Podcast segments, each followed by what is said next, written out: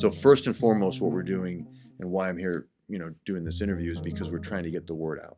So for a year, we engaged in a in a public uh, uh, kind of outreach campaign we got uh, billboards around Riverside County, several billboards along along our freeways. You're listening to the voice of Mike Hestrin, Riverside County District Attorney, who is describing his office's multi-step campaign to combat the rising fentanyl epidemic within his jurisdiction. Since the beginning of 2022, Hestrin's team has begun an advertisement campaign through traditional and social media centered around the dangers of fentanyl. They are also sending prosecutors and fentanyl awareness advocates to school districts throughout the county to educate students about the truth of the drug epidemic. Their last solution to this project, however, differs quite a bit from the other two. The last thing is that we took a very hard line and we have begun to investigate and prosecute uh, cases where a drug dealer um, furnished or sold someone fentanyl and they died. We're prosecuting some of those cases for murder. Mike Hestrin and his office have begun to prosecute suspected fentanyl dealers with murder. To be exact, his office is charging accused dealers with second degree murder, which is punishable by a term of 15 years to life in California if their sale can be traced back to an overdose resulting in death. According to Hestrin, the Riverside County DA's office has charged 13 suspected drug dealers since they first started the practice in 2021. He also stated that his office works with local police and the sheriff's department to prove the accused drug dealer knew they were selling fentanyl and knew the potential dangers of the drug before indicting murder charges. I'll give you an example. Say a drug dealer is, you know, again, a lot of these transactions are online or by text, so that's evidence for us. We can we can go to the companies and pull those text messages or even you know messaging apps. We can get all those things in law enforcement. And a lot of times we see the the conversation between the drug dealer and the, the client. And you know there'll be things in there like hey this is fentanyl. It's very deadly this could kill you you know make sure you only take a quarter of a pill things like that. Um, or you know the drug dealer has is aware and discussing for example that two, two, two other people died of an overdose from fentanyl and yet they're still selling. So those situations we're taking a hard line. We're basically saying look you've got to know as well that folks that deal drugs you're, you're peddling poison.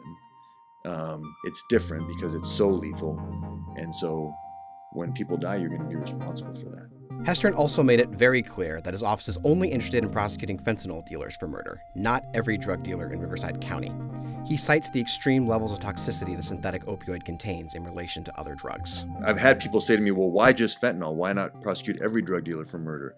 And my response is, we can't because the way that we prove that murder case against the fentanyl dealer is by the toxicity and the lethality of this new drug it, it's it's so lethal that someone takes fentanyl, you know, they might take it for months at a time, but then they get a pill that contains a lethal dose and it's over. So it, it wasn't that their body built up a tolerance; it's that there's no safe way to use fentanyl. It's it's it's too toxic. It's too lethal.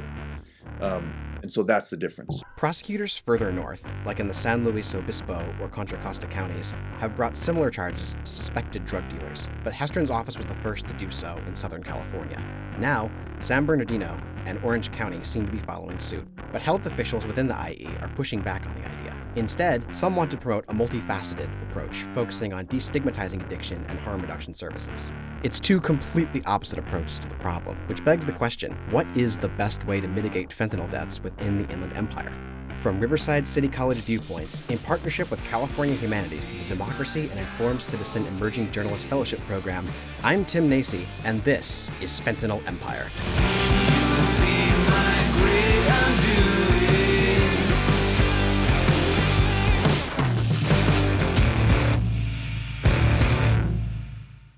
This is the final episode of our three part series.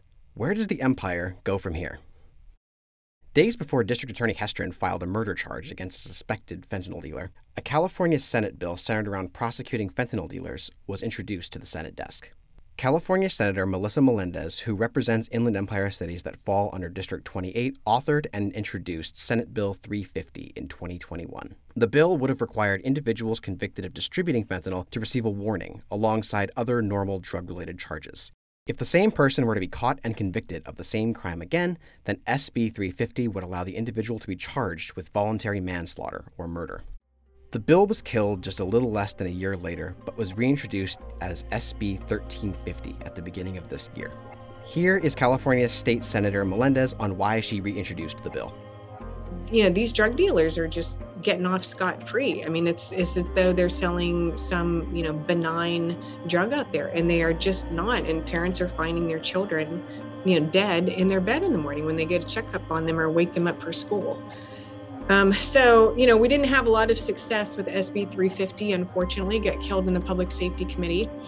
But um, Matt Capelouto, who is a constituent of mine, his daughter um, died from a fentanyl poisoning, and he was the genesis behind this bill. And I made a promise to him that I would continue with this bill in the hopes of getting it through. So we have reintroduced SB 1350 um, this year. Hestrin believes Melendez's bill is a good start, but that California lawmakers should begin to have a conversation with district attorneys across the state to create a statute similar to the federal government's enhanced penalty when drug trafficking causes serious bodily injury or death. Um, I, I, do think that we do need help, you know, with the law. You know, for example, if we had a law on the federal side, they have a law that says if you uh, deal drugs, any drug, and you kill someone, you can be responsible for their death. It's not murder though. It's uh, something else. It's like dealing resulting in death. And and so I would like to see something like that in California where it didn't just have to be murder. So if you had a drug dealer who caused a death, we could charge them with this other crime and, and the penalty would be severe, but it, not necessarily murder. Because you know the mur- murders, sh- you know, should be reserved for the most severe of those cases, but also um, you know, we could have like a um, a, cri- a, crime of, of causing death by dealing fentanyl that was specific to fentanyl that would help. It would help uh, people to understand what is ser- what, you know how serious this is. At the beginning of the year, Hestrin hosted a press conference about fentanyl. On the stage next to Hestrin stood Melendez, Sheriff Chad Bianco, San Bernardino County DA Jason Anderson, and Orange County DA Todd Spitzer. Alongside these political figures stood the families of victims holding posters of loved ones lost to fentanyl. Matt Capelouto, who has felt the same hardship many other parents in the room felt, spoke in favor of SB 1350 and the dangers of this illicit drug. Melendez urged the community to reach out to politicians and voice their support of SB 1350. In our interview with her, she expressed what it would mean to her if the bill were to be put into statute. Well, you know, it would be great if the state legislature would put this into statute so that every district attorney across the state was on solid grounds and solid footing with this. Um, but we have yet to be able to do that. So I am very proud of the fact that Riverside County is, you know, kind of stepping into the void and doing this, and other counties are following suit. I mean, Orange County certainly is doing so, San Bernardino, and we've seen some other counties across the state doing this as well. But, you know, I think these DAs really need that support of the legislature and it being written into law and into statute. It will be Melendez's final opportunity to pass this bill as her term will end December 5th. However, there's still a lot of legislation at the state level that looks to mitigate the fentanyl epidemic. There is a bill that would reclassify fentanyl as a Schedule 1 drug and make possession for the purpose of sale punishable by up to 6 years in prison. It would also make the sale of fentanyl through social media punishable by up to 9 years in prison. Another would offer a grant to create pilot programs in the counties of San Bernardino, Riverside, and Orange, which would offer free naloxone to individuals who attend a training program. It would also give a grant to said county's law enforcement to create an overdose response team. And then there is yet another bill that would require social media platforms to create policies that prohibit dealers from selling controlled substances on their platforms. This is a policy that Steve Filson is particularly passionate about. I get it. Snapchat is such a broad platform they say that they don't have the resources or they can't control everything. Okay, well, I, I don't believe that. You know, put it this way: Ann Milgram, the DEA administrator, several a couple of months ago, during a um, a news conference, pointed out that Snapchat and other online platforms were able to control, you know, uh, child sex trafficking, child pornography, and everything else. They're able to deal with that. Why can't they deal with people distributing narcotics? Kids can go onto the websites, particularly Snapchat. Like I said, our most experience is with Snapchat, and they're able to find somebody that's distributing it. Okay, they, they order it up, a person delivers it to their home. Uh, we've we've demanded that Snapchat put some you know, mediation tactics into play there, and if it means hiring more resources that can do that type of thing, that's fine. Then do it. To a person unfamiliar with the judicial system, all these bills can begin to sound the same. But for the lawmakers, it is an important step in the right direction to help mitigate the crisis. District attorneys and California lawmakers are trying to find an effective but firm way to cut off the availability of fentanyl, despite criticism of their policy's severe punishment. But even someone like Filson, who explained to us that he was supportive of raising fentanyl's classification, also held some reservations when it came to local district attorneys' move to prosecute dealers. I don't know if it's a resolution, but it, it's it, it's one component of it. Again, education awareness, awareness, enforcement, and then treatment. That's what we have to work on. Is everybody going to be prosecuted for murder? Well, heck no, you can't do that. It, it, that's not that's not reasonable. But in those situations where the district attorney has provided information by the police that indicates that a person had intentionally distributed something that they knew could have killed somebody, they have a responsibility to prosecute it. Okay, and and again, it's on a case by case basis. It's it's not that situation. My again, my daughter's case is is there, and it hasn't been prosecuted. You know, so what's going to happen with it? I don't know. But whatever happens is irrelevant. Education and awareness. Jessica's dead. Nicholas was killed uh, with her, and two other people were killed. We want to prevent others from the same fate. That's the bottom line. Moving forward, Filson's goal is to promote awareness and education. His main concern is ensuring that others don't face the same pain he felt when his daughter died from an overdose. Hestrin, on the other hand, is using his power as district attorney to address this crisis, but also emphasized that he just wants to make sure unsuspecting users aren't falling victim to the drug. So I, what I would say is, you know, don't don't discount what I'm saying because I'm in law enforcement, and you know, you you might be thinking, a young person might be thinking, oh, another person in authority telling us not to use drugs. That's not what I'm saying. I, I would urge you not to use drugs, but that's not what I'm, my message is. My message is fentanyl has changed everything. And you, you have to do your own research. You have to figure out the threats that you're facing because they're real. Fentanyl's everywhere, and there's just no safe way you can avoid it. The only way you can avoid it is you cannot experiment with drugs anymore. I know that's a that's a message maybe that not everyone wants to hear, but I, all I can do is tell the truth and and hope the best.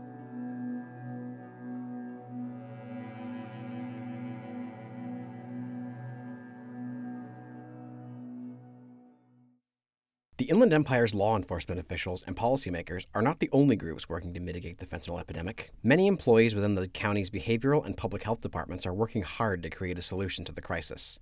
Except their plan is vastly different from the IE's elected officials. They want to promote a multifaceted approach, focusing on destigmatizing addiction and harm reduction services. They also acknowledge it would be near impossible to decrease demand and distribution for widely available drugs. Therefore, the goal is to minimize the rate of overdoses while also building trust within its community. This is clearly a different tactic than what was used during the meth epidemic of the 90s and 2000s, and one that Wendy Hetherington, Chief of Epidemiology and Program Evaluation Branch, wants to implement. So I think, you know, from a public health approach and actually from a society approach, we should one de- destigmatize addiction because addiction is just a chronic relapsing, you know, disease. Also then, you know, preach um, harm reduction.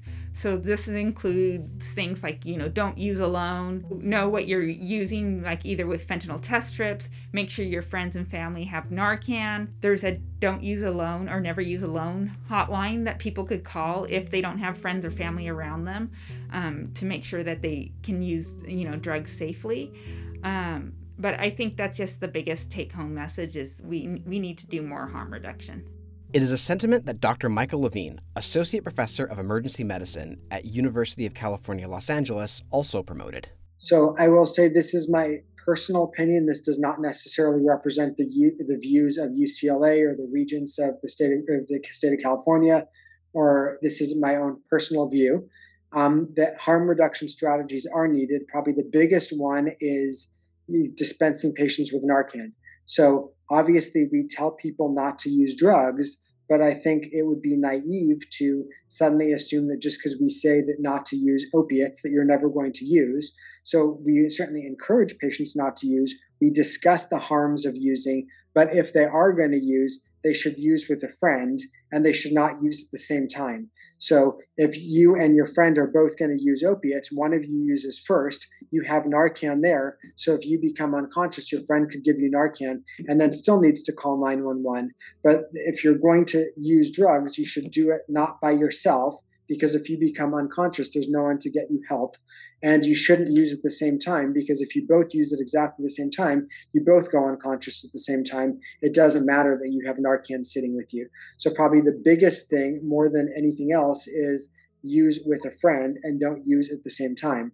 Obviously, don't use at all is the biggest way to prevent getting an overdose. But if you are going to use, you should use risk mitigation strategies such as using with a friend, not using at the same time, and then ideally not injecting either, using some alternative route, whether it's um, smoking um, or insufflating where you snort it, or using some non-injectable route, which largely minimizes the risk of getting an infectious disease from, from, uh, you, from that you would get otherwise from shooting.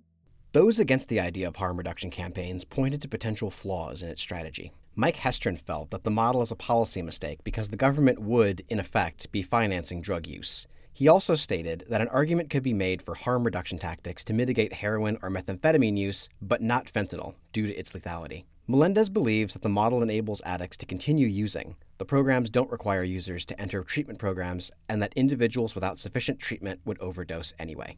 However, there seems to be a misconception about what harm reduction is. According to the United States Substance Abuse and Mental Health Services Administration, harm reduction is a strategy that is meant to directly engage with people who use drugs.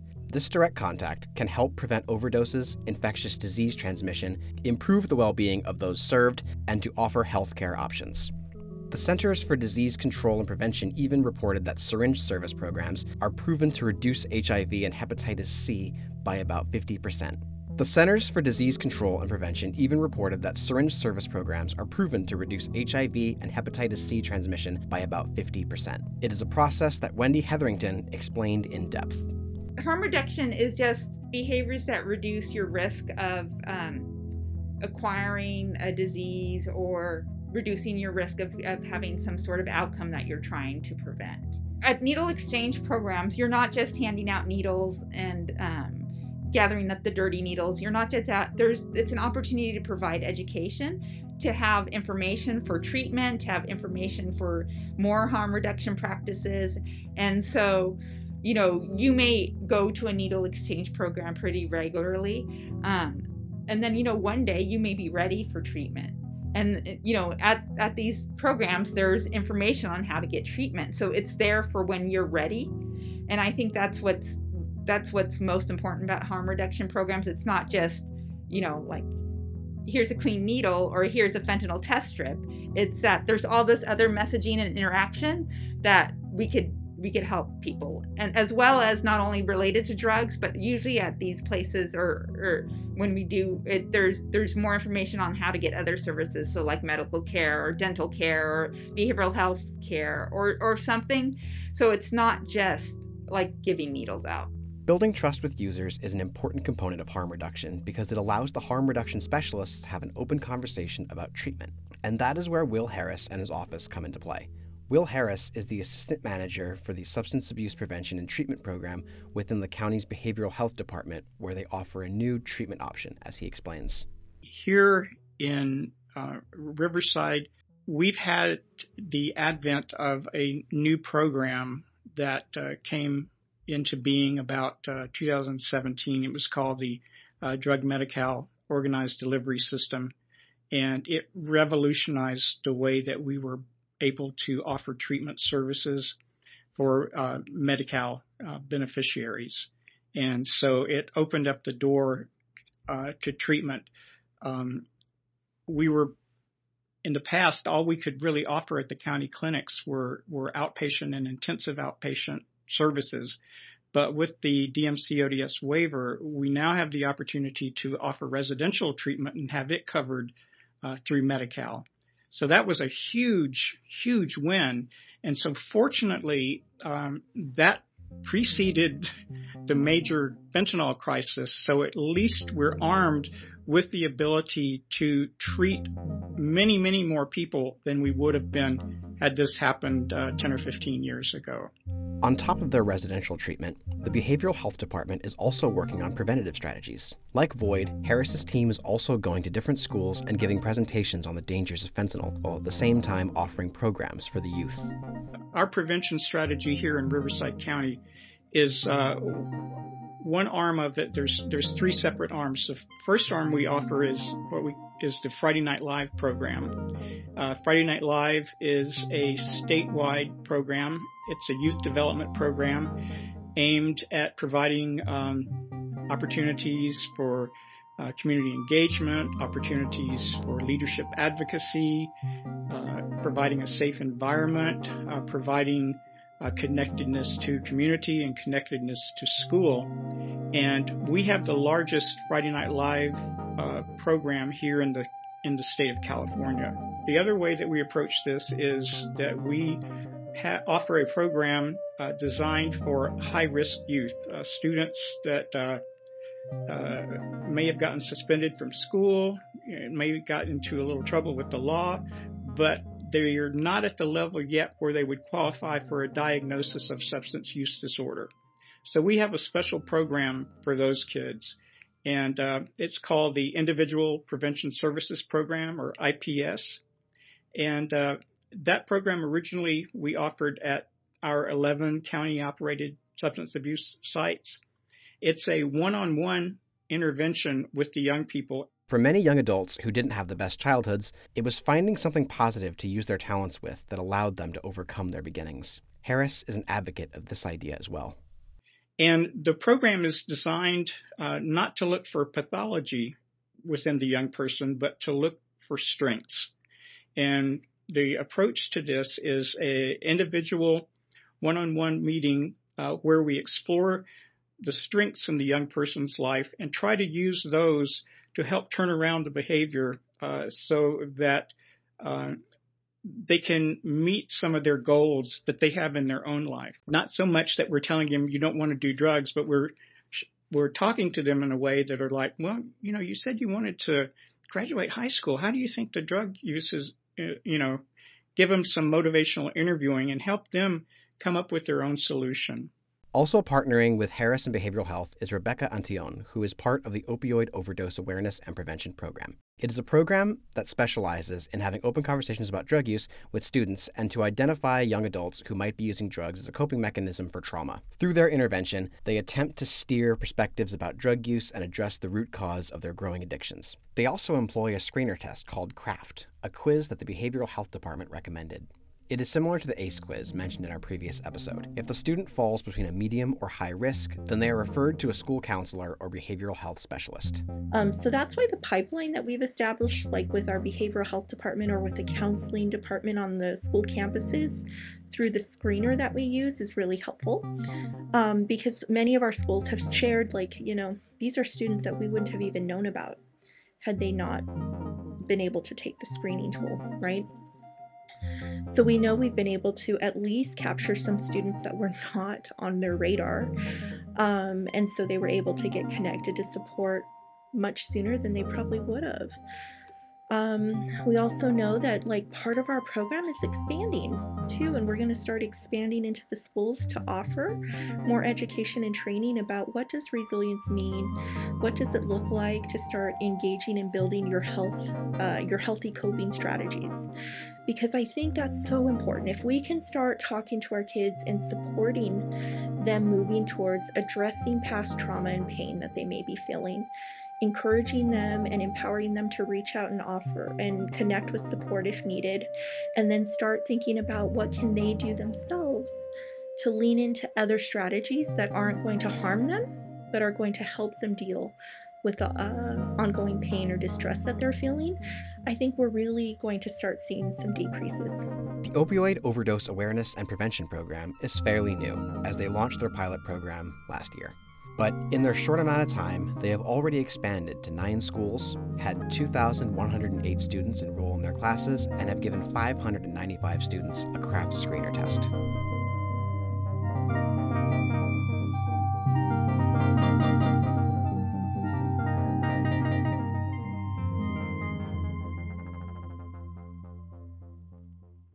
At the end of the day, the IE has come to realize that the fentanyl epidemic has reached its front door. It has reached the point where the community cannot just shine a spotlight on the crisis and warn its residents of fentanyl's impact. From the perspective of both elected officials and the public health department, action needs to be taken quickly, and they are asking the community to rally behind those who are working hard to mitigate fentanyl's effects. The Inland Empire is a region full of proud residents. They are proud of the IE not because they believe it is perfect, but because it is their home. And now that their home is in danger, it's going to take a united effort of awareness, education, and action to ensure that those who are at the greatest risk don't suffer the same fate as many before them have. Or, as Michael Moya put it, be compassionate, be understanding, and be loving. Again, Moya. What advice do you want to give to um, other individuals who are probably listening to this and they might have relapsed or they might have gone a similar route you just went? You know, what advice do you want to give to them? Don't give up. That's it. Just don't give up, man. It, it's I've been like I said, I've been in treatment ten times. If you're not counting detoxes and everything else, probably more. And uh, I think the constant theme of that is just not giving up on myself. You know, um, like there's been moments where I'm like homeless in my car, smoking dope, fentanyl or heroin, whatever it is, and I'm like crying, looking in the mirror, literally crying, like I don't want to do this anymore, but why the fuck am I doing it? You know what I mean? And I think a lot of times as an addict, we get really hard on ourselves, you know? Uh, that negative self talk is really prevalent, especially in addicts. It's insane. But, um, yeah, just don't give up, man. Don't listen to that voice in your head that tells you you're a piece of shit, you're this, you're that, you can't do this. Because um, if you're listening, who's talking? Because you can't do both at the same time. You know, that's not you. That's that, that that negative self-talk, that parasite, you know, that that's only there to bring you down. What do you want people, you know, who aren't addicts or who haven't experienced, you know, not even a cousin or family member that's gone through this? What do you want them to hopefully understand about you know, what life is like, you know, going through this journey? Um, well, I think the fucked up part about that is that I don't think they can understand. Um, I don't think they can. But um, all I can say is that um, you know, be a human being, be compassionate, you know, be loving, be understanding. Everybody has their demons. Everybody has trauma, and um, some of us have just learned better ways to deal with that trauma than others. Um, you know, I didn't, I didn't wake up, or I didn't, I wasn't born and decided I wanted to be an addict. You know, it's uh, it's nature and nurture. You know, it's it's your environment, and it's also you know some DNA factors involved too. So it's like winning the shitty lottery. You know what I mean? So I guess just be compassionate. You know, try to be as understanding and educate yourself about it if you can. I'm Tim Nacy, and this has been Fentanyl Empire, the Inland Empire's latest drug crisis. Thanks for listening.